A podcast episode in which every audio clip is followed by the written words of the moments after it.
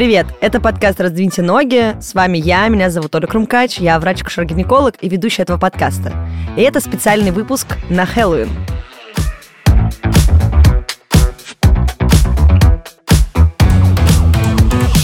В этом выпуске вы услышите неприятные, некрасивые, страшные и мерзкие истории. И если для вас это too much, то, пожалуйста, промотайте этот выпуск или не слушайте его вообще. Я сегодня в студии одна, записываю этот выпуск для вас, но предварительно я решила подготовиться, потому что эту идею, на самом деле, об этом выпуске подкинула мне Лера Кусто, с которой мы раньше монтировали этот подкаст. Я думаю, что вы все помните ее задорные шутки, которые она вставляла, пасхалки и все остальное. И еще один большой момент, за который я ей благодарна, она мне подкинула идею сделать вот такой выпуск на Хэллоуин. И мы придумали, что нужно будет поспрашивать моих коллег о том, какие страшные, смешные или, не знаю, непонятные или обескураживающие ситуации происходили с ними на работе, на дежурстве, ну или там они где-то что-то слышали интересное, ну и в том числе мои истории. Я достаточно долго выпрашивала разных людей, чтобы они поделились со мной своими аудиозаписями. За это большое им спасибо, потому что в выпуске будут участвовать и мои коллеги, и моя мама, а, и моя лучшая подруга, и просто мои знакомые, мои подписчики и слушатели. А, большое всем спасибо, что вы всегда так рветесь поучаствовать так сильно помогаете мне делать этот подкаст. И что очень важно, я хотела это отметить, э, не так давно появился большой чат в Телеграме бывших моих однокурсников и ребят, которые когда-либо учились в моем университете. И туда я тоже закинула заявку с вопросом о том, может быть, кто-то хочет поучаствовать. И, блин, огромное спасибо, так много людей мне написали. Конечно, все в выпуск не влезло, но большинство историй я, конечно же, взяла. И сейчас я начну, в общем-то, этот прекраснейший выпуск. И вы услышите все истории, которые я отобрала специально для Хэллоуина. Надеюсь, это будет интересно.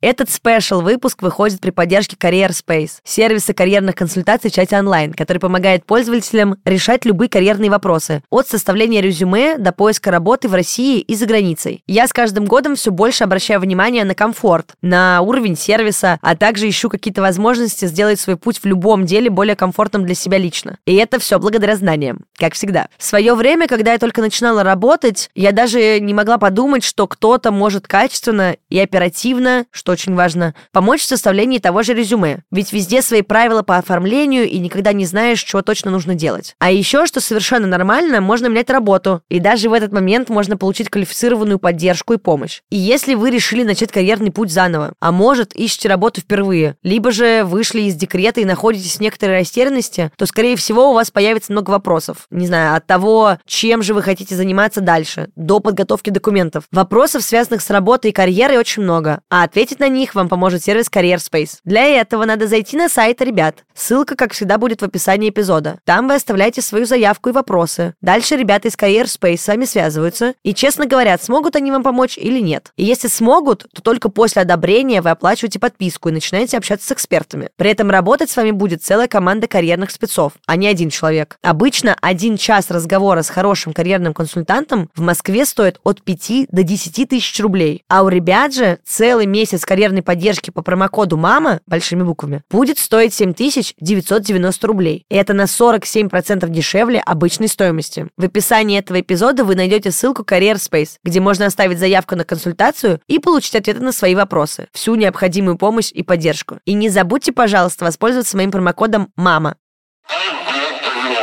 Изначально я планировала, чтобы этот выпуск был таким, знаете, интригующим, как такой хоррор-фильм или что-нибудь в этом стиле, но поняла, что достаточно сложно дистанционно записать людей так, чтобы все истории выходили в одну тематику, поэтому здесь немножко хаотичная какая-то структура, но, опять же, достаточно интересные штуки. Я попытаюсь сейчас все голосом это склеить и добавить какой-то своей перчинки обязательно, потому что, честно говоря, тут есть про все подряд, и важно, что когда я послушала все истории, для меня ну, наконец-то открылась, да, вот эта вот большая идея о том, о чем все-таки будет этот выпуск. Мне кажется, что важный момент здесь, что вы услышите истории про ошибки докторов, вы услышите смешные истории о том, как кто-то пытался учиться, как кто устраивался на работу, потом к чему это привело. Услышите также истории грустные и достаточно печальные, тяжелые психологически и даже психологически тяжелые для самих докторов.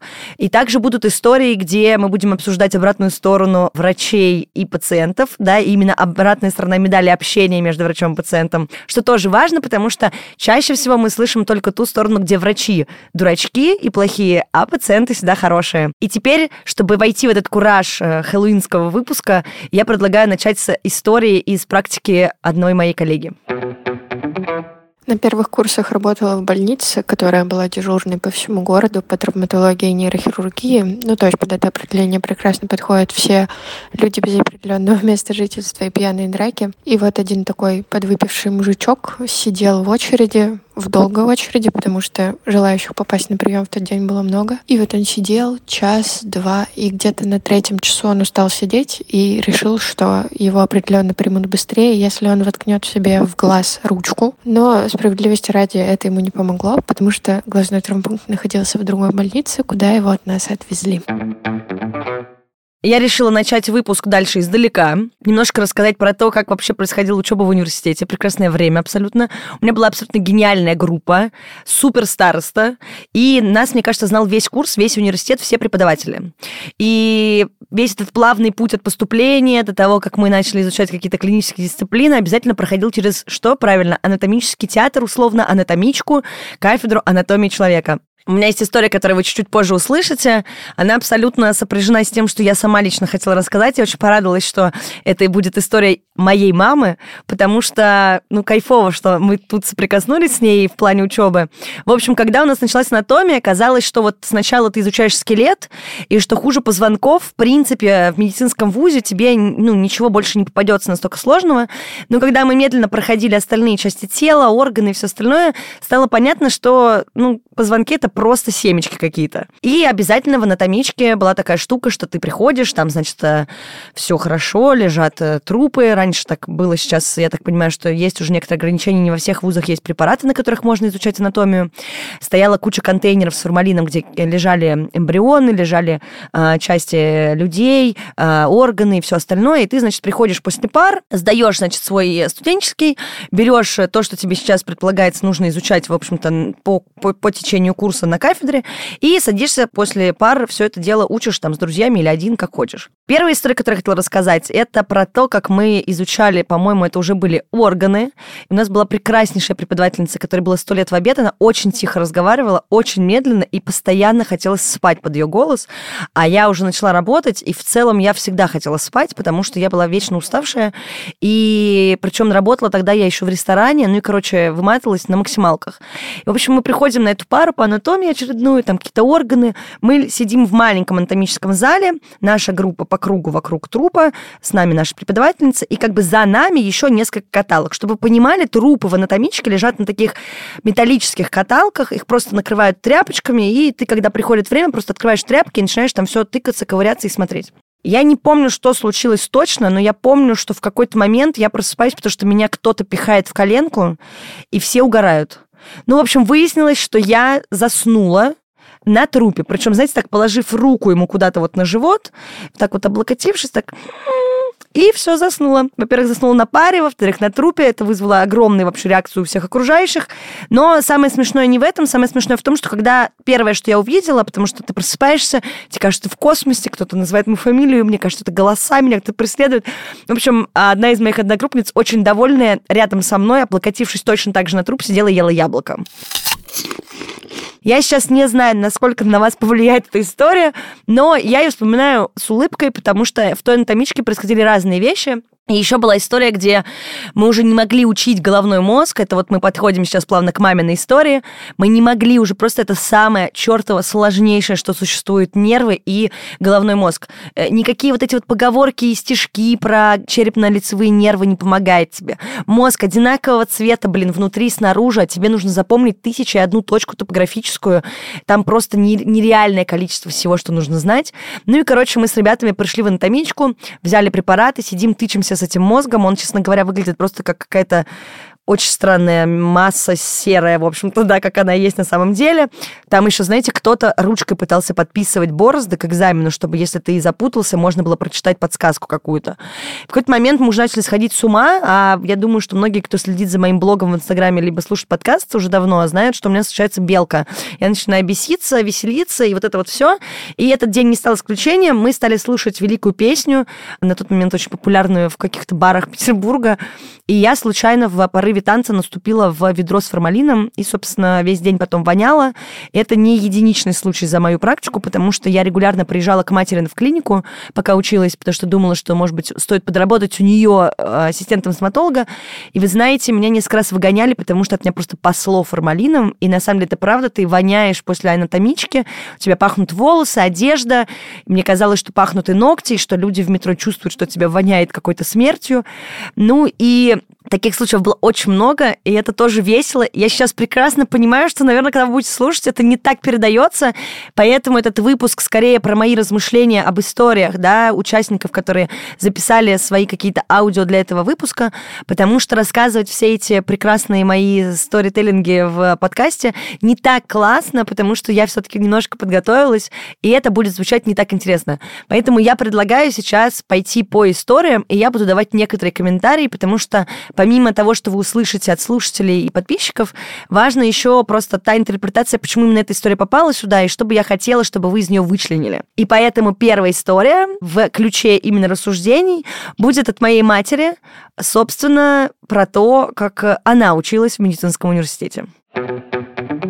В студенческие годы на первом курсе, изучая анатомию, очень часто все студенты, медики сталкиваются с непреодолимыми трудностями. У каждого они свои. У меня непреодолимая трудность была головной мозг я понимала, что за такой короткий промежуток времени, который отведен для его изучения, я не могу понять, глядя на эту серую массу в тазике, где там точки, где там ямки, где там пятнышки и прочие-прочие центры, ядра и прочие анатомические нюансы этого органа. И ничего лучше я не придумала, как пойти в анатомичке, в ту комнату, где выдают препараты для изучения, договориться с лаборантом о том, что я оставлю свои документы под залог этого органа чудесного, который я заберу на один день домой и дома в спокойной обстановке, без помех, с атласом перед глазами и непосредственно препаратом головного мозга буду сидеть и изучать для того, чтобы сдать зачет, который мне казалось сдать вообще просто невозможно.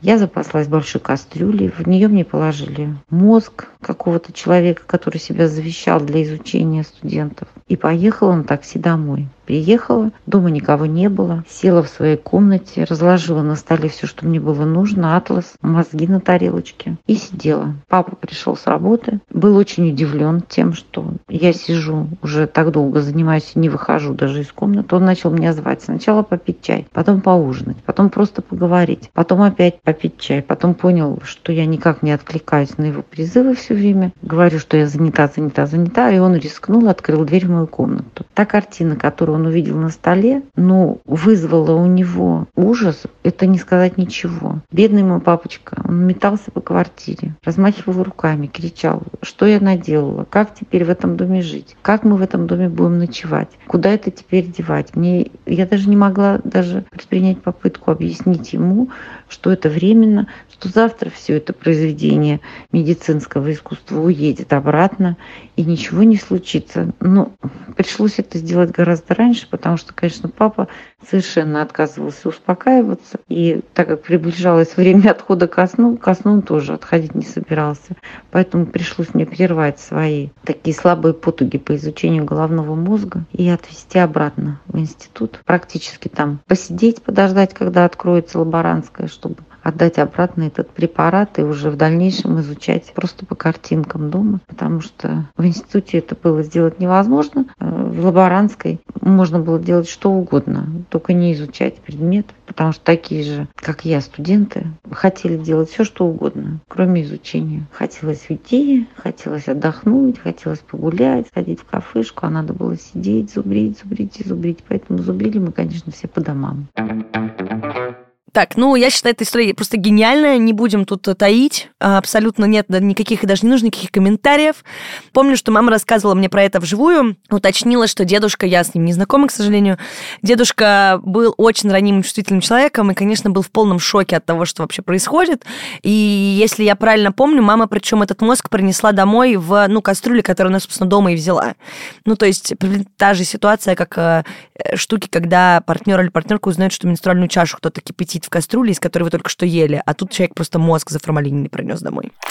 Ладно, идем дальше. Мне кажется, что мне кажется, что мне самой намного интереснее слушать было эти истории, но ничего страшного. Посмотрим, как вам понравится спешл или нет. Дальше идем к такой важной теме. Следующая отметка в этом выпуске про то, что я знаю, как часто, и я сама на самом деле с этим сталкивалась, как часто студенты все-таки опускаются вот в эту вот рутину ответственности, как ты сталкиваешься с реальностью после образовательного процесса в университете, в колледже, еще где-то. И вот ты врач, у тебя просто ахтунг, ты не понимаешь, что происходит, потому что раньше ты учился и все делал как будто бы с присмотром, с вечным вниманием и со всем остальным, а тут ты оказываешься как будто бы единственным вселенной. Я сразу хочу сказать всем тем, кто сейчас учится в медицинском вузе или в ординатуре и собирается все-таки опуститься в это прекрасное плавание свободной медицины и самостоятельности врачебной, не бойтесь, вы в любом случае не одни, но только если вы не работаете в каком-то, не знаю, по программе сельский врач или не живете в райцентре, потому что всегда работа в больнице – это коллективный труд, всегда просите мнение старших коллег, не бойтесь задавать вопросы, не бойтесь рассуждать вслух и просите мнение второго специалиста, третьего, десятого, особенно ваших э, старших коллег, потому что на самом деле это невероятно, невероятно важно. И здесь, наверное, не нашлось да, такой истории, да, конкретно, и, и, наверное, хорошо, потому что, мне кажется, она была бы не такая интересная, про то, да, как же тяжело бывает иногда работать. У нас очень часто фокус переносится не на врача, а на пациента. Про врачей, особенно в России, все думают, что это очень несчастные, такие замотанные, люди без жизни, у них такие бледные губы, потрескавшаяся кожа, они такие прям вот еле ходят, у них нет свободного времени, они ездят, они очень бедные, в общем, у них все так плохо, что вот поэтому и медицина такая плохая. А вот пациенты всегда правы и прекрасны. Я сразу делаю дисклеймер, в этом выпуске вы не услышите, скорее всего, похвалы пациентам, наоборот, хотелось показать обратную сторону медали в общении между врачом и пациентом, поэтому я сейчас хочу, чтобы мы, наверное, углубились э, в ту ситуацию, в которой вот есть врачи, и им тоже очень тяжело работать. И тяжело не в плане, что они несчастны и все плохо и платят мало, а нет, тяжело, потому что ты берешь на себя большую ответственность, часто не осознавая, насколько она гигантская. И на работе очень много таких ситуаций, когда ты просто не готов, потому что к такому жизнь не готовит. Ну, то есть невозможно знать все эти штуки за, просто наперед. Плюс, опять же, психотерапия в нашей, э, в нашей жизни появилась не так относительно давно.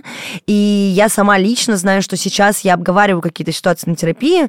Но там, например, когда я заканчивала университет, мне кажется, что психотерапия не была так популярна популярны, и они и так не говорили спокойно. И, возможно, мне было бы легче работать первое время, особенно еще пока я была в ординатуре, если бы я это с кем-то тоже обсуждала и как-то вообще рефлексировала, ну, не только самостоятельно на какие-то, ну, на какие-то моменты. Но сейчас с этим все намного лучше. И мы начнем с того, что я сначала расскажу историю про то, как я, вот, можно сказать, ударилась об эту огромную стену а, ответственности, непонимания, и кажется, что ты остался один на этой планете, тебе нужно лечить всех людей. Я устроилась работать уже после ординатуры, значит, значит, в прекрасную больницу детскую, где была детская гинекология. И, соответственно, там был долгий путь. Я о нем тоже рассказывала, что сначала я работала каждый день, потом только дежурствами. Это вот все заварилось, закрутилось. И вот я остаюсь на свое первое дежурство, когда я просто не ожидала вообще ничего, потому что мне не обещали, что я выйду так скоро дежурить самостоятельно.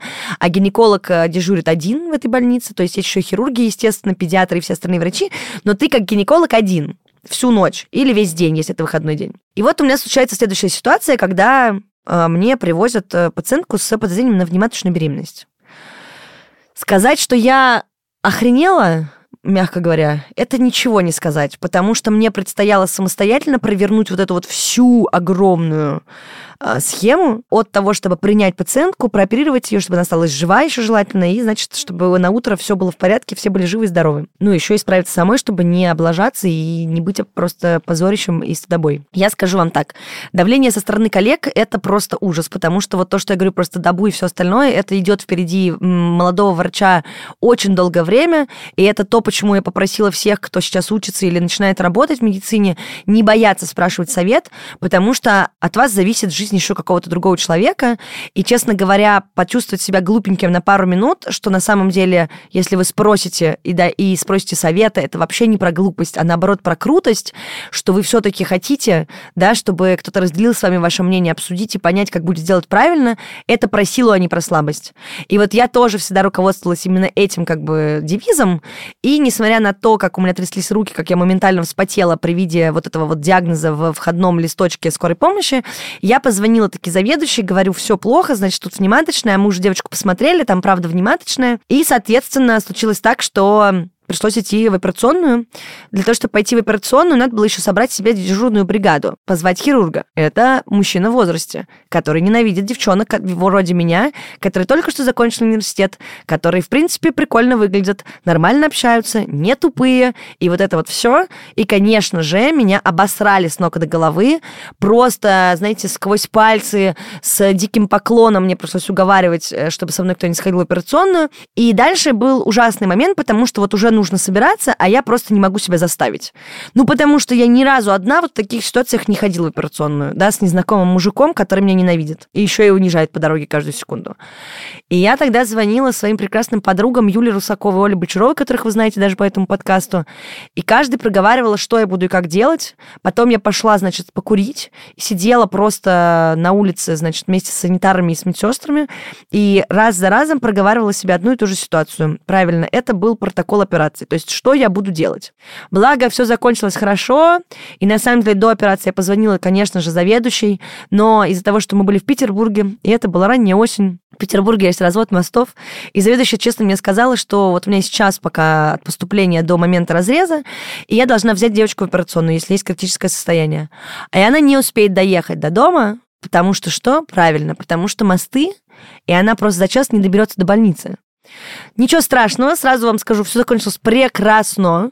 Все, мы операцию сделали, все довольны, все было в порядке. Но, как, конечно же, понимаете, еще месяц ходили слухи, какая я дурочка, и как я все, значит, э, там просто чуть ли всех не поубивала, и какая я слабая и непонятная. Но мы это пережили. К сожалению, так выглядит э, система образования и система, наверное, работы в российской медицине. К тому, чтобы ее изменить, еще много нужно всего сделать и придумать. Но сейчас было не об этом. Сейчас было о том, насколько на самом деле страшно себя чувствуешь и какие вообще бывают ситуации, в которых ты правда не понимаешь, как с собой справляться. Поэтому следующая история будет от э, Юли Русаковой, соответственно, которая только что говорила. История про один случай из практики Юли. А, мы, когда учились в ординатуре, мы себе проговаривали и друг другу рассказывали, что бы было бы самым страшным, что мы бы встретили у себя на практике. Да, особенно вот первое время, когда ты уже сам работаешь врачом. В топ-5 входили отслойка плаценты, да, когда начинается массивное кровотечение, и нужно экстренно все делать всякие операции, и есть угроза для жизни плода и матери.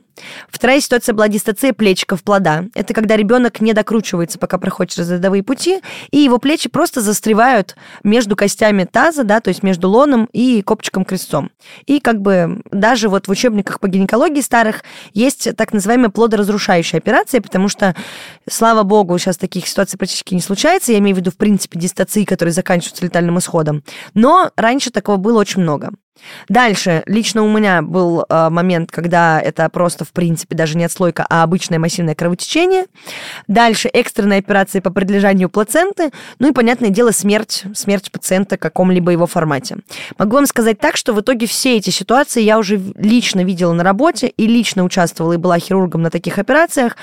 И, к сожалению, смерть не обошла стороной, но об этом тоже позже. Сейчас хочется скорее проговорить и послушать Юлину историю.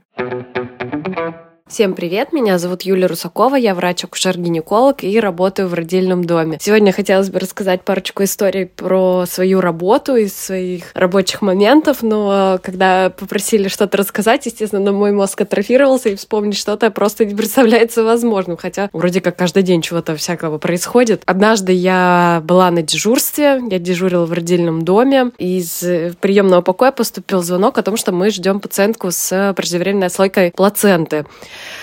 В двух словах, это такое очень страшное осложнение беременности, при котором плацента отслаивается раньше, чем рождается ребенок, и это очень-очень страшно. Можно потерять ребенка, можно потерять матку, можно потерять саму женщину. В общем, все-все очень-очень страшно. Э, естественно, по первому звонку я сразу же побежала в приемный покой. Была прямо на готове вообще. У меня была каталка, у меня стояли перчатки, у меня был включен аппарат УЗИ. Но пациентка так долго-долго ехала, что я ходила из угла в угол, настолько нервничала, думала, да боже уже, да что же вообще там происходит, почему же они так долго едут. А, и пока я ждала, увидела в углу приемного покоя тонометр, решила померить себе давление, и на мониторе я увидела давление 140 на 90. И тут я поняла, что сейчас откачивать, похоже, будет надо не женщину, а меня саму. А, на акушерке, конечно же, меня подбодрили, сказали, ну, доктор, ничего страшного, вырастите. Вот. И как счастливый конец хотела бы сказать, что мы всех спасли, пупсик остался живой, мама осталась с маткой, и, в общем, все были счастливы в конце, но эти ощущения я, конечно, запомню надолго.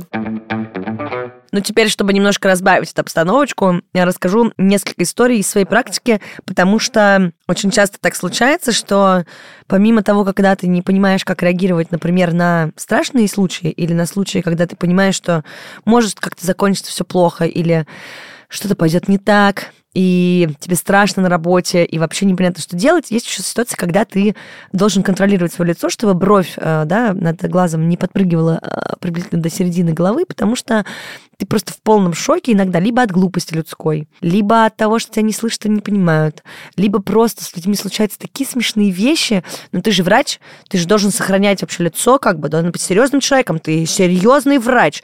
Врачи, по мнению населения, смурные, грустные, бедные люди.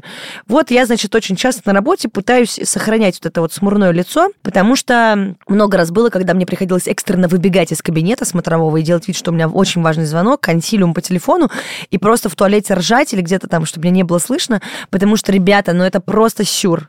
И, и я тоже супер глупыха и попадала в ужасные ситуации в своей жизни, но такие истории, как были на работе, это просто невозможно. Начиная от того, что люди не понимают, что не, не надо заниматься исключительно анальным сексом для того, чтобы завести детей, заканчивая тем, как дети искусно врали мне, что они засунули себе во влагалище, и потом, вуаля, во время наркоза, когда я уже в операционной, мы доставали из детей, внимание, старую губную помаду, маленькие туфельки от Барби, маленькие стеклянные шарики, цветные карандаши, заколки, закладки, бумажки, шпоры, чего, короче, там только не было. Ладно, там наркотики прятать во влагалище, это как бы еще ладно. Шпора, шпора, которую в итоге девчонка не смогла после экзамена вытащить, потому что она просто у нее застряла внутри, где-то в заднем своде, и все. Дальше были вот эти прекрасные ситуации про Пизанскую башню и то, как разрыв случился у 80-летней бабушки, которая якобы случайно села на статуэтку Пизанской башни. Были случаи, когда мы видели, а, и это тоже на самом деле смешно, у нас была проктология как-то раз, и нам показывали мужчину, которому удаляли анальный свищ. Это когда дырочка такая в коже образуется над анальным отверстием, вот в этой выемке между полупопиями. И вы знаете, это было так смешно, потому что мы стоим с преподавателем, а его еще очень так круто звали. Он был такой старый армянский мужичок, который очень красиво говорил, у него был такой прекрасный секси-голос, и он еще на зачетах включал радио, потому что он знал, что кто-то ходит на экзамен с микронаушником и специально ловил волну, чтобы, короче, людям не могли подсказывать во время экзамена. И вот он как-то нас повел в прекрасной Мариинской больнице в палату к своему пациенту и рассказывал нам, что случилось, и всем смешно, потому что мы как бы стоим над мужчиной, у которого, извиняюсь, на жопе просто огромная дыра, ну, на коже. И она зашита таким матрасным швом, не стягивающимся. То есть там просто вот как бы открытая фигня какая-то. Кусок попы вырезан. Ну и в итоге, видимо, кто-то немножко там издал какой-то звук, похожий на смех, и пациент это лежит и говорит, да ладно, ну понимаю я, что у меня куска жопы нет, но вы хотя бы старайтесь, типа, не смеяться надо мной. Поэтому на самом деле и на учебе, и в работе случаются супер смешные ситуации, смешные с точки зрения просто смешные, смешные, потому что это супер глупо, и ты уже не знаешь, как еще реагировать, смешные смешные, потому что бывают пациенты классные, с которыми можно пошутить, но Выпуск скорее про то, как бывает грустно и тяжело. И я хочу сейчас э, включить в этот эпизод историю, которую мне рассказала одна из врачей, которая, соответственно, была моим учителем в этой прекрасной ординатуре. История несколько грустная, но Я считаю, что это очень важный момент об этом услышать, особенно тем, кто сейчас учится или планирует пойти в акушерство гинекологию, или вообще планирует да, пойти в ординатуру медицинскую какую-нибудь. Потому что Э, я уже об этом рассказывала в выпуске про потерянную беременность. Например, мне никто не рассказывал, какие бывают странные, страшные, непонятные случаи в практике. И я, когда первый раз сталкивалась с подобными ситуациями, вообще не была к ним готова и не знала, как даже на них реагировать. Поэтому давайте послушаем именно эту историю. Привет, у меня есть одна история, и она не для чувствительных ушек. Однажды а, на дежурстве, конечно же, в ночи, нам поступил звонок из бюро госпитализации о том, что со скорой едет девушка с неотделившимся последом, в которой произошли домашние роды. С учетом того, что место, где я работаю, не принимает по скорой, мы были готовы оказать помощь и далее отправить пациентку в профильный стационар для таких случаев. Однако, когда к нам приехала карета скорой помощи, мы не смогли сделать того, что должны были, потому что пациентка категорически отказывалась сначала покидать саму карету скорой помощи, далее не позволяла себя осмотреть и, соответственно, не позволяла нам, собственно, оказать медицинскую помощь все бы ничего, и каждый человек имеет право на свой взгляд, но она уже на тот момент согласилась все-таки приехать из дома в медучреждение, и нам было не совсем понятно, что делать с ней дальше. Усугублялась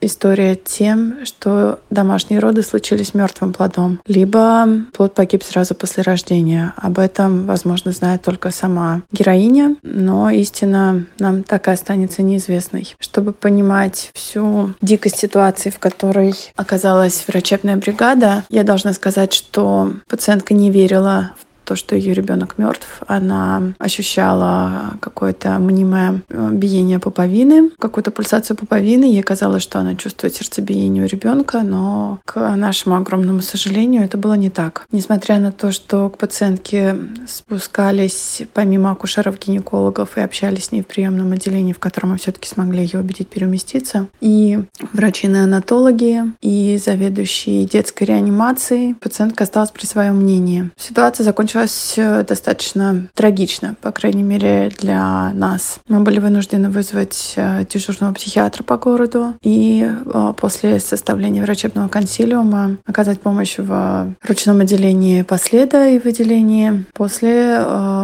ну, фактически насильственной внутривенной анестезии. В течение некоторого времени мы наблюдали пациентку и успешно перевели ее в профильный стационар. Однако оттуда, как нам позднее стало известно, она выписалась по под отказ. Дальнейшая судьба женщины неизвестна, но эта история была совершенно из ряда вон выходящей и травмирующей для всего врачебного персонала, и не только врачебного, который столкнулся с этой женщиной. Ее было безумно жаль, даже после множественных рассказов и пояснений консультаций. Она оставалась при своем мнении и укоряла нас за то, что мы не пытаемся спасти ее ребенка, не оказываем реанимационных мероприятий, которые, к сожалению, на момент ее поступления в стационар были уже, очевидно, неэффективными. Такая грустная история. Не рожайте дома. Я уже рассказывала про антенатальную гибель плода в прошлом сезоне этого подкаста. И я тоже упоминала, что неважно, какой стаж у врача, сколько раз он видел подобную ситуацию, каждый раз это просто ввергает в неистовое ощущение, да, в совершенно непонятную это в любом случае каждый раз ты ощущаешь невероятную пустоту и очень плохо себя чувствуешь, как будто бы на тебя напали, не знаю, дементор, например. Это очень грустно и печально, но хуже то, что в этой ситуации ты не можешь как бы дать слабину, условно, да, как это называется, потому что ты в этой ситуации кто-то должен управлять и контролировать. И мне, например, очень жаль, что даже когда что-то идет не так, а это подводка к следующей нашей истории, всегда, всегда, всегда, конечно же, и врачи тоже, мы думаем только о пациентах. Но та часть, да, которая остается за занавесом, то, как себя на самом деле чувствует доктор, она как будто бы не приоткрывается. И мне бы хотелось, чтобы мы сейчас немножко подковырнули вот эту вот всю проблематику, потому что, мне кажется, стоит развивать историю про то, что врачи на самом деле не какие-то металлические, не знаю, стальные люди, а бесчувственные, холодные и нечеловечные, наверное, как, в общем, правда, многие люди считают про нас.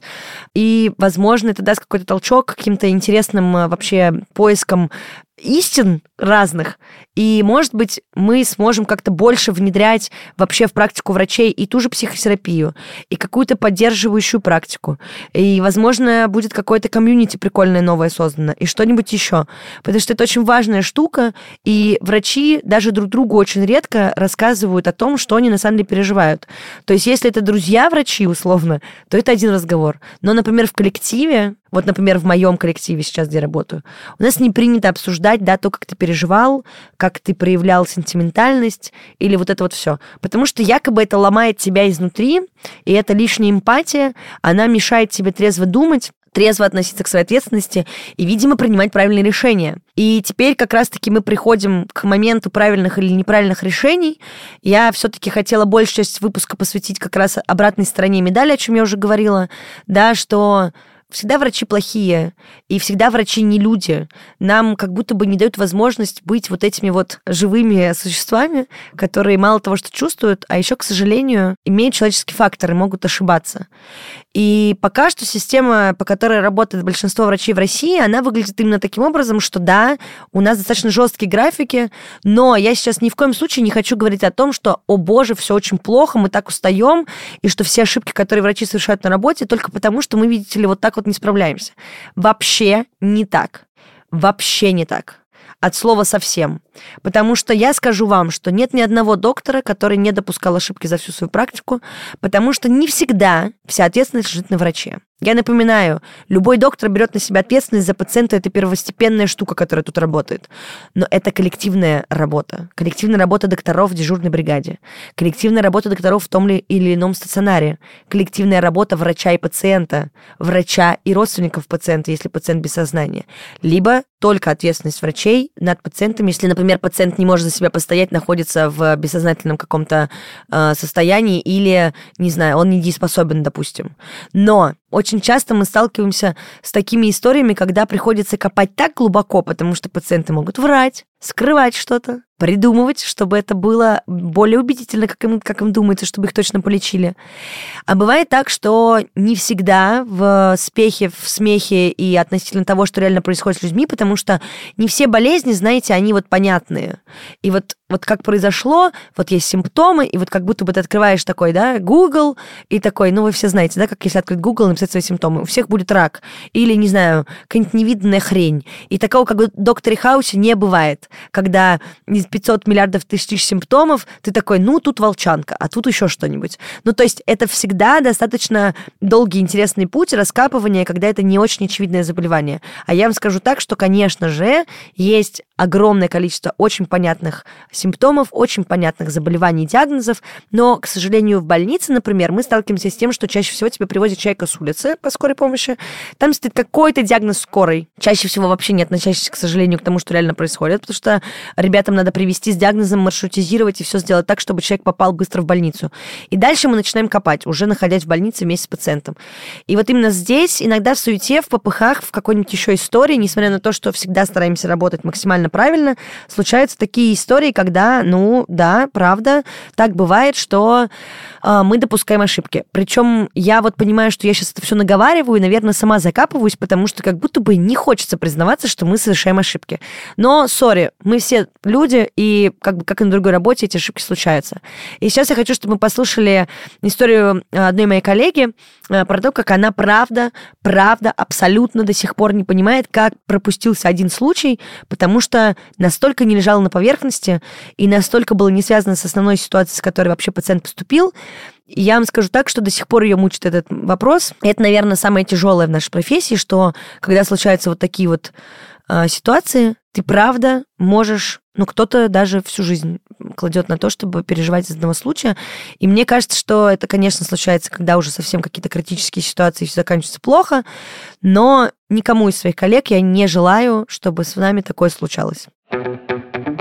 Короче, один раз на моем дежурстве, наверное, где-то часа в два ночи, мне поступает ребенок, якобы как перелом бедра, и все спрашивают, типа, в реанимационный зал или не в реанимационный вести. Я говорю, ну, давайте сначала на ребенка гляну, как раз это в карете скорой помощи, потом сразу определимся, куда его. В итоге никто меня, естественно, не услышал и привозит ребенка к моему боксу. Я смотрю, ребенок с ДЦП, и, в принципе, у него такие приятные родители, и ребенок, самое интересное, что в абсолютно стабильном нормальном состоянии. То есть э, ей наложили транспортную шину, но никаких признаков внешних того, что есть какой-то перелом, я абсолютно не замечаю. Ну, типичный такой ДЦПшный ребенок в вынужденном положении, все там мышцы спазмированы, нижние конечности, соответственно, тоже. Я начинаю родителей спрашивать, что, куда, зачем. И получаю информацию, что как такового факта травмы не было, что даже ни массажа, ничего, никаких э, механических действий к ребенку не применялось. Ну, хотя мы знаем все, что спастические дети могут даже на массаж сломаться. Но, опять же, никаких данных за переломы нет. Но нога при этом отечная, именно бедро отечная и такого с венозным рисунком, такого немножечко синюшного цвета. Я все проверяю. Естественно, делаю рентген забедренного сустава. Весь свой минимум я выполняю и, ну, соответственно, не понимаю, что дальше делать. Зову педиатров. Педиатры тоже такие смотрят и говорят, это не наше, это не артрит, ничего. Сделали УЗИ тазобедренного сустава, коленного сустава на всякий всякий случай уже просто ну, не знали, что делать, соответственно, тоже не нашли. Приходит хирург и такой, давайте мы еще раз сделаем УЗИ, я тоже своего не вижу. Начинаем делать УЗИ мягких тканей, и нам УЗИст выдает, говорит, это тромбоз. Мы такие, здравствуйте. Ну, соответственно, так как больница не является профильной по сосудистой хирургии, сразу делаем перевод в другую больницу и ждем. Вот быстренько оформляем историю, выписываем справку. А так как я травматолог, и так как у нас э, очень много бывает таких моментов, что на уровне при приемного покоя, медицинские регистраторы абсолютно не... Ну, я не знаю, как они работают, что кому-то они анализы назначают, кому-то не назначают. Соответственно, я, так как эта ситуация экстренная, в ППХ, я смотрю, как бы свою острую травматологическую патологию исключила, оценила, что ребенок в сознании, что она контактная, что ей не больно на момент, что она не нуждается в мобилизации в моей травматологической помощи. Соответственно, даже не глянула анализы, что, кстати, очень зря. И когда уже где-то за пять минут до приезда реанимации инфекции сосудистой. Педиатр подходит и говорит, слушайте, там выписки почему-то не распечатался анализ крови. Вы вообще его брали? Мы такие, сейчас проверим. Нет. Ну и, соответственно, вышло так, что мы берем анализ крови, и угадая гемоглобин, правда, правда, совсем не низкий, 46. Я не знаю, что со мной случилось в этот момент. Я думала, я умру на месте, хотя я вот как бы смотрю на ребенка, ребенок в сознании, ну, она бледная, ну, в общем-то, спастические дети не самые румяные на свете, э, родители тоже нормальные, никогда у них не было никаких э, проблем с кровью, ни у них, ни у ребенка, и никаких данных внешних и клинических за какую-то кровопотерю ребенка нет, но гемоглобин 46. Мы только успеваем распечатать этот анализ. Естественно, приезжает бригада реанимации и увозит ребенка. Что с этим ребенком случилось дальше, я не знаю. Но я знаю, что все нормально, все хорошо.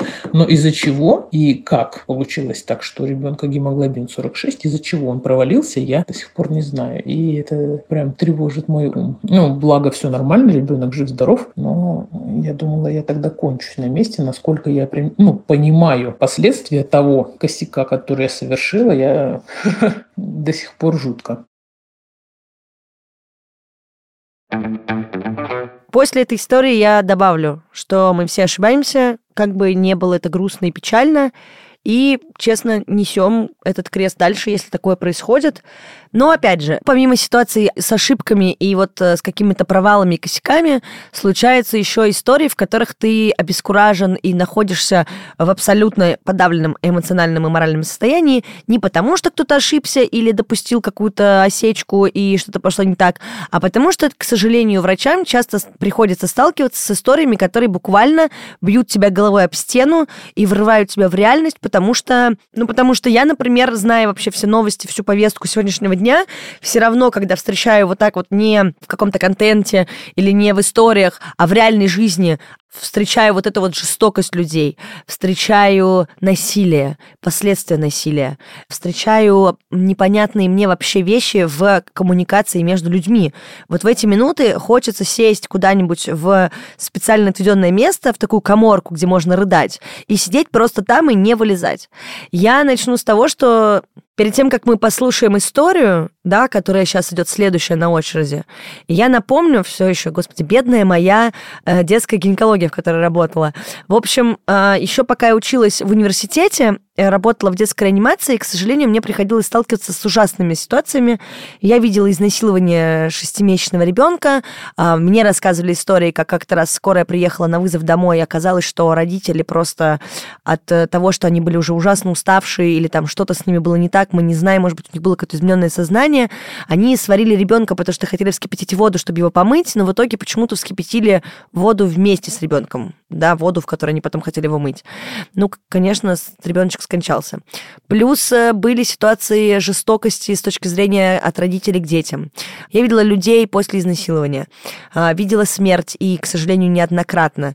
И все это, наверное, как-то изначально, оно меня настолько выбивало из колеи, но я вот сейчас говорила про комнату, в которой хочется сесть и плакать, мне кажется, что у меня происходит некоторое расщепление в моей практике вообще с моей головой, когда я оказываюсь в таких ситуациях. Плакать хочется от того, что вообще мир так придуман, да? То есть моя позиция заключается в том, что я просто не понимаю, зачем все это существует. Зачем нам войны, зачем столько жестокости, насилия, столько необузданной вот этой вот агрессии, почему так все происходит. Но когда я встречаю такое на работе, меня скорее это все ужасно удивляет, реально, для, до глубины души. То есть я не то чтобы грущу, или не то чтобы мне плохо от этого. Я ужасно жалею этих людей, но при этом оно как будто бы всегда находится за некоторым стеклом. То есть, несмотря на всю эмпатию и все, что я обычно ощущаю, я до сих пор пока справляюсь со всеми жизненными ситуациями касаемо работы, тем, что я умею разграничивать эти две вещи. Возможно, мне так кажется, возможно, меня в этом уверяет моя терапевтка, но пока что я наблюдаю такую тенденцию. И я знаю очень много людей, которые после да, какой-то неприятной полосы на работе, такое иногда случается, когда у тебя раз за разом какой-то вот прилетает просто, я не знаю, либо умирают все, либо осложнения какие-то неприятные, либо еще что-то. Я видела людей, которые уходили из работы. Кто-то уходил по собственному желанию, кто-то уходил после судебных разбирательств, потому что, ну, на врачей подают так много в суд, так много врачей сидят, что это даже просто нигде об этом не говорят. Мы слышали только очень громкие такие разборки. На самом деле это абсолютно э, частая практика. И, я не знаю, ты, наверное, не врач, если у тебя нет э, судебного разбирательства или ты не был в Следственном комитете помимо да, всего того, что люди сами с собой делают, еще есть такая история, что мы не можем вмешиваться, да, потому что если наши пациенты не соглашаются принять дополнительную помощь, которую мы пытаемся им предложить, то мы, к сожалению, ничего сделать не можем. Можем полечить, помочь и отпустить, но не разобраться с их жизнями. И мне, например, очень останавливает на работе всегда история, когда мы с пациентами разговариваем, естественно, ну, если есть такая возможность. И я понимаю, что многие люди даже, правда, ну, не готовы получать эту помощь, либо они боятся. И для меня сейчас, наверное, наверное, на работе. Самое страшное это то, что я вижу очень много женщин, которые дома страдают от э, физического насилия, от сексуального насилия, от морального насилия. И знаю, что это бывает условно запрограммированная история, да, когда это есть человек, из которого это исходит. А есть ситуации просто разницы, некоторые разницы, наверное, в воспитании, в культуре и во всем остальном. Мне сейчас достаточно сложно было сформулировать именно этот кусок, потому что мы сейчас будем слушать историю моей коллеги, причем э, коллеги, которая собирается пойти потом в акушерство и гинекологию. И я прям думала, а найдется ли хоть один человек, который расскажет подобную историю, и вот он нашелся. Меня всегда будоражило то, какая большая разница между людьми, в зависимости от того, где они родились и как были воспитаны, какая есть культурная разница именно в понимании девственности, сексуальности, скорее женственной сексуальности, а, то, как вообще воспринимается тело, насколько сильная объективизация. И об этом тоже хочется в будущем очень много разговаривать, потому что я уже столько всего видела и столько много про это читала и думала, что мне кажется, если я это не вынесу куда-то, то голова скоро лопнет. Давайте послушаем историю, вы поймете, о чем я сейчас э, рассуждаю, а потом мы как-то это прокомментируем.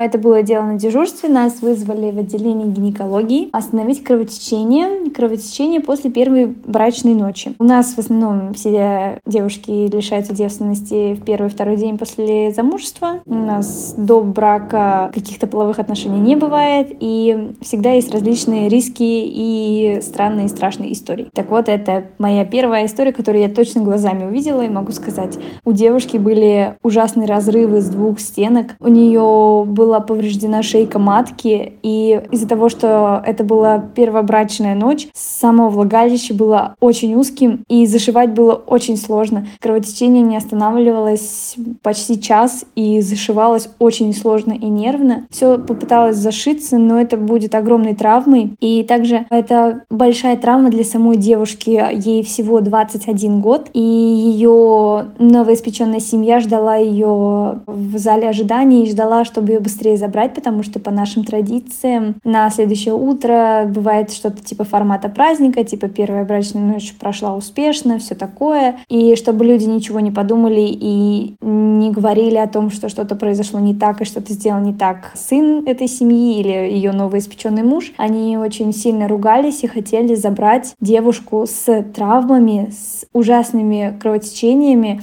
с швами домой и типа сделать вид, что все окей. Кроме травмы физиологической, это психическая травма, и даже наш э, гинеколог, который зашивал, сказал, что эта травма, по-моему, даже не позволит ей рожать самостоятельно, и в ближайшие даже годы, год точно, она не забеременеет. И рожать она будет с помощью только кесарево сечения. Вот такие страшные истории у нас бывают. Для нас они частые. К сожалению, э, врачам такие истории не нравятся в нашем регионе, но они у нас есть, потому что такой менталитет. И я называю таких мужчин животными, наверное, или не знаю. А девочек всех наших очень жалко, потому что многие мало информированные, мало знакомы вообще со всем, что происходит в первую брачную ночь, в первый половой акт. И таких историй очень много.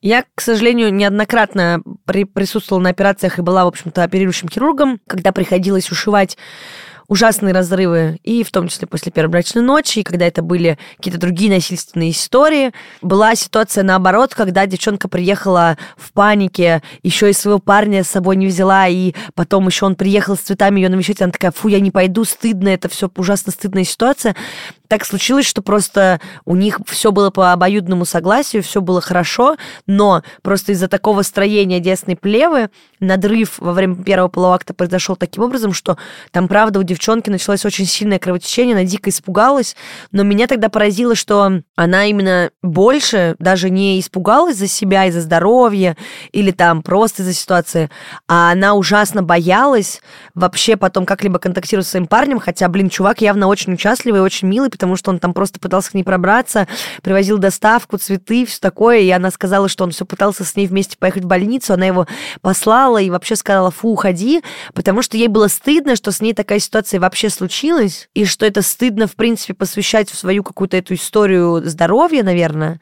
Но в итоге, там, проведя какое-то время в нашем отделении, я думаю, у нее несколько поменялось мнение, и он, в общем, ее парень забирал уже потом из больницы, все у них закончилось хорошо, но это, наверное, единственная история, которая про хорошая в ситуации, когда нужно зашивать зашивать какие-то участки половых органов, потому что все остальное, что мне приходилось в такой ситуации делать и участвовать в такой операции, касалось именно какого-то насилия. Я очень сложно себя контролирую на работе, честно вам скажу, когда я сталкиваюсь с такими ситуациями. Мне хочется пойти драться с человеком, а это же очень часто бывает так, что ты приезжает, как бы, например, женщина, да, со своим партнером. Ты прекрасно понимаешь, что это вот он, тот, кто с ней это сделал но ты не можешь ничего сделать, потому что есть некоторая процедура, при которой можно принять какие-то меры, но если пациентка против, то ты не имеешь права вмешиваться. Вот эта вот э, беспомощность, она хуже всего. Так, мне кажется, что страха и ужаса для этого выпуска достаточно. Напоследок хочется перейти к двум историям, которые для меня очень важные.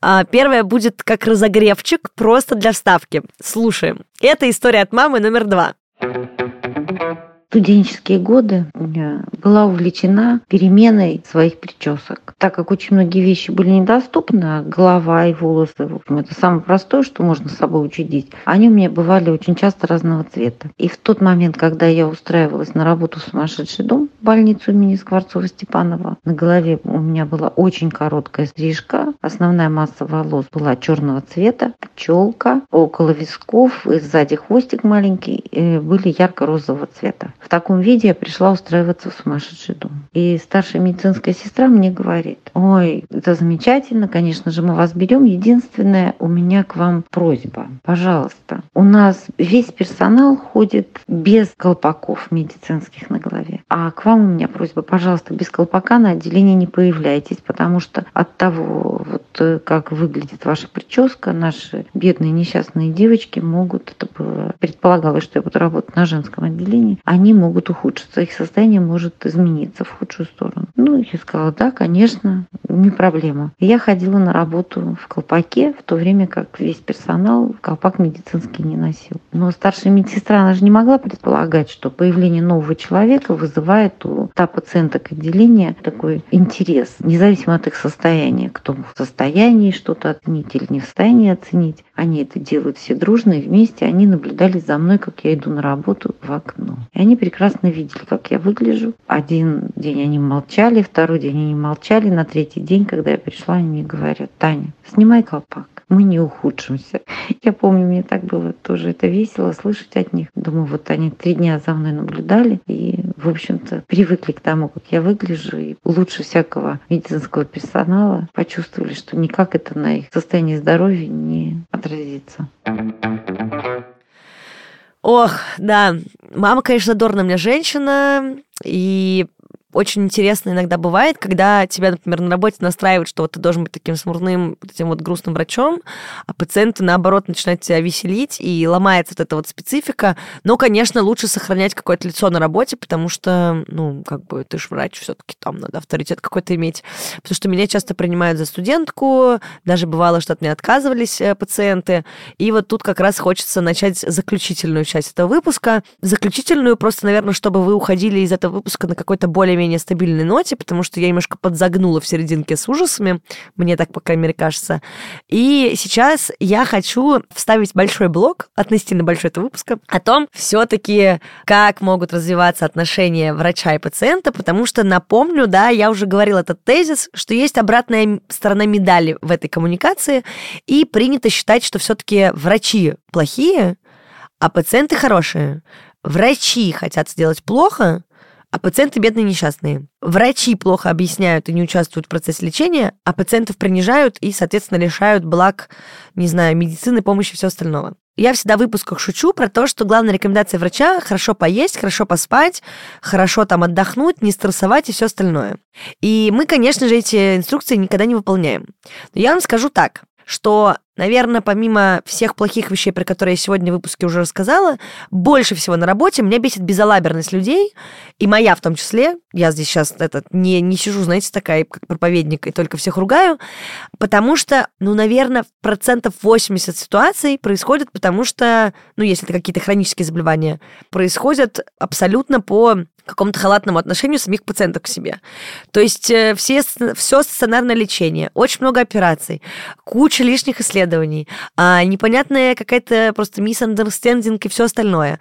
То есть люди просто не выполняют назначение докторов, не слышат, что им говорят, а еще не хотят слышать. И это сейчас э, про глупость пациентов, про глупость людскую, про неумение общаться друг с другом и, наверное, про то, что не всегда врач плохой. Давайте послушаем прекрасную историю, которая мне очень понравилась. В ней я увидела себя, и когда мы ее послушаем, я расскажу, почему и вообще, почему я решила эту историю включить в этом, в этом выпуске. Аллергия – вещь довольно неприятная, и никогда неизвестно, кого и где она настигнет. Так и случилось с нашей пациенткой, которая попала после встречи с собакой в реанимацию с анафилактическим шоком. Пациентке было 9 лет, и были обеспокоены родители. Мы их успокоили, ребенка вывели, стабилизировали и назначили аллергообследование, так как платное аллергообследование в связи с тем, что обычное аллергообследование проводить было невозможно в связи с недавним состоянием. Родители клятвенно пообещали провести обследование и уехали домой. Также в рекомендациях было дано избегать контакта с животными до момента проведения аллергообследования. Через некоторое время поступает эта же пациентка с анафилактическим шоком после того, как родители ее отправили на конный спорт. На лошадях покататься пациентка не смогла, но зато получила снова анафилактический шок. Пообщались второй раз мы с родителями пациентки, объяснили, что не надо так, и настоятельно рекомендовали все-таки пройти аллергообследование. Родители сказали,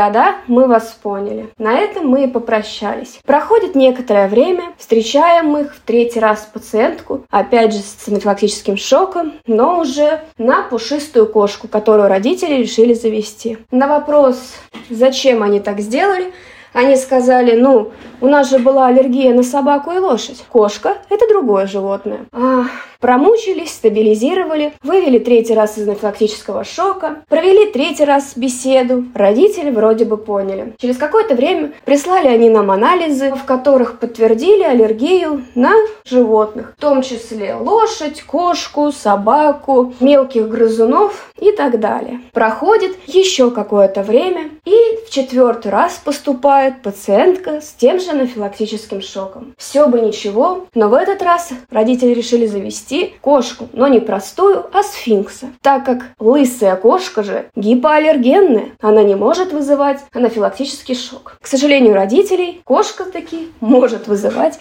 анафилаксию. Объяснили, что, к сожалению, наличие шерсти у кошек не является гарантом того, что не будет аллергии и что это слегка не взаимосвязано. Родители на нас поругались, что мы ничего не понимаем и лишаем ребенка счастья. И после четвертой разъяснительной беседы радостно уехали домой.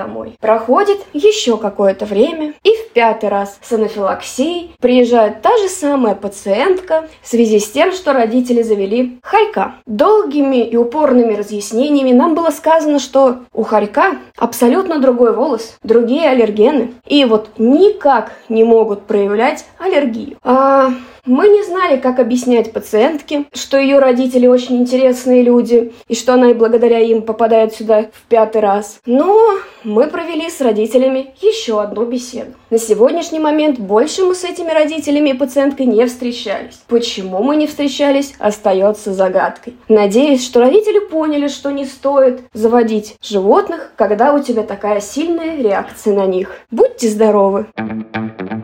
Эту историю я решила оставить, потому что я как раз-таки, наверное, вот тот человек, который был на приеме у моей коллеги, потому что у меня тоже была аллергия на всех пушистых животных, и в конце мы завели хорька просто с родителями первого моего. Я думаю, что по истории все понятно прекрасно. То есть это вот супер типичная штука, которая описывает всю нашу работу. Ты, значит, сидишь, говоришь, как надо делать, тебе говорят, да, доктор, все понятно, все вообще. Выхожу сейчас на улицу и делаю, как вы сказали. Просто этот же пациент через через неделю, дай бог, сам ногами пришел и опять жалуется, что все плохо, и оказывается, что он подумал, что, наверное, то, что я выписала, это как бы, ну, так, чисто я вот просто на всякий случай написала. Или он решил проверить эти препараты и назначения в интернете, и оказалось, что так никто не лечится. Или, я не знаю, просто клин клином не сошелся, и пациент решил, что ему это все не нужно. Ну, а в худших ситуациях я видела истории, когда было назначено лечение, из раза в раз человек поступает заново в сонар, и бывает, что поступает уже в крайне тяжелом состоянии. И это разговор о чем? О том, что Блин, можно 500 тысяч миллиардов раз объяснять, назначать, писать, давать препараты, я не знаю, рассказывать, что делать, расписывать план лечения на год вперед, чтобы можно было это контролировать. Но нет, пациенты — это отдельный народ, им не всегда, видимо, понятно, я не знаю, или недоступно. И вот хоть ты убейся, все равно виноват врач будет. Мне кажется, что я очень зацепилась за эту историю, потому что ну, как-то вот надо понимать, что не всегда, да, только врач в этом участвует, только врач плохой. Очень это смешно, честно. Прям, наверное, это самое волнительное из того, что происходит на работе, потому что иногда сидишь и думаешь, да ё-моё, ну уже, уже 35 раз. Или вот эти люди, которые по 10 раз спрашивают, да, я уже начинаю сомневаться, может быть, это я просто, ну, у меня что-то не так с дикцией, или я рассказываю как-то непонятно, или, может быть, еще что-то мной не так. Ну ладно, все люди разные, это все прекрасно понятно. Многим нужна отдельная коммуникация, и нужно разъяснять по-другому, и у нас у всех разный стиль общения. Но все это было к тому, что, пожалуйста, не забывайте, вы не одни, вы работаете в команде с своим врачом. Не надо складывать всю ответственность только на докторов и ждать от них каких-то сверхспособностей и суперсилы. Мы такие же люди, как и вы. Мы точно так же чувствуем, точно так же все слышим и видим, точно так же переживаем за вас и за себя. И еще при этом Хотим, чтобы, конечно же, все слушали то, что мы говорим, и выполняли свои назначения. Но, увы, ах, так не бывает. И, пожалуйста, когда врач говорит, и вас не устраивает его тон, я сейчас не говорю про ситуации, когда на вас ругаются, вас унижают, принижают, пытаются вызвать чувство стыда или что-то такое. Нет, если врач безэмоционально с вами разговаривает, просто безэмоционально. Это не грубость и не хамство. Возможно, врач устал. Возможно, у него умерло домашнее животное на днях. А может быть, случилось еще что-то неприятное. Просто невозможно, да, все время быть на таком автомате и вырабатывать такую большую ставку. Да, есть правило не носить ничего с собой эмоционального на работу. Но если вы чувствуете, что вас не встречают с хлебом и солью, не хлопают в ладоши от того, что, не знаю, вы пописали, или у вас началась менструация, или перелом зажил, э, не нужно думать, что вот все это будет восприниматься вот так. Это такая же работа, как и все остальное, только с некоторыми своими нюансами. Поэтому, пожалуйста, тоже помните, что вы приходите к таким же людям на прием, и от вас тоже ждут человеческого какого-то отношения. И от врачей ждут. Я все это прекрасно понимаю. Я сейчас, наверное, провела этот выпуск больше от себя и относительно тех историй, которые я собрала для вас. И я знаю, что не всегда все гладко складывается, не всегда пациенты классные, это сейчас для врачей больше, и врачи не всегда приятные люди. Бывают очень неприятные, очень даже, бывают даже плохие, к сожалению. Человеческий фактор здесь играет большую роль, как в одну сторону, так и в другую. Я очень надеюсь, что какие-то зачатки мысли я вам посадила. К сожалению, растягивать этот выпуск на несколько суток не получится э, для моей полемики и философии, которую я хотела пропихнуть. Но надеюсь, что какие-то истории чего-то да вам приоткрыли. Я знаю, что они были жесткими, я знаю, что они были грустными, какие-то были смешными, какие-то не очень. Возможно, вообще было неинтересно.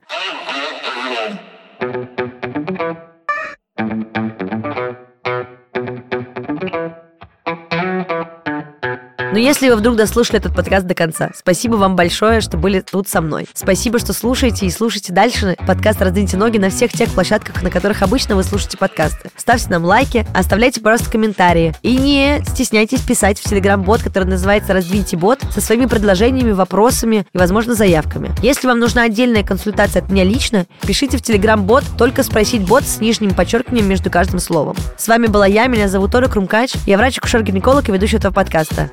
Спасибо и до следующего выпуска. Пока!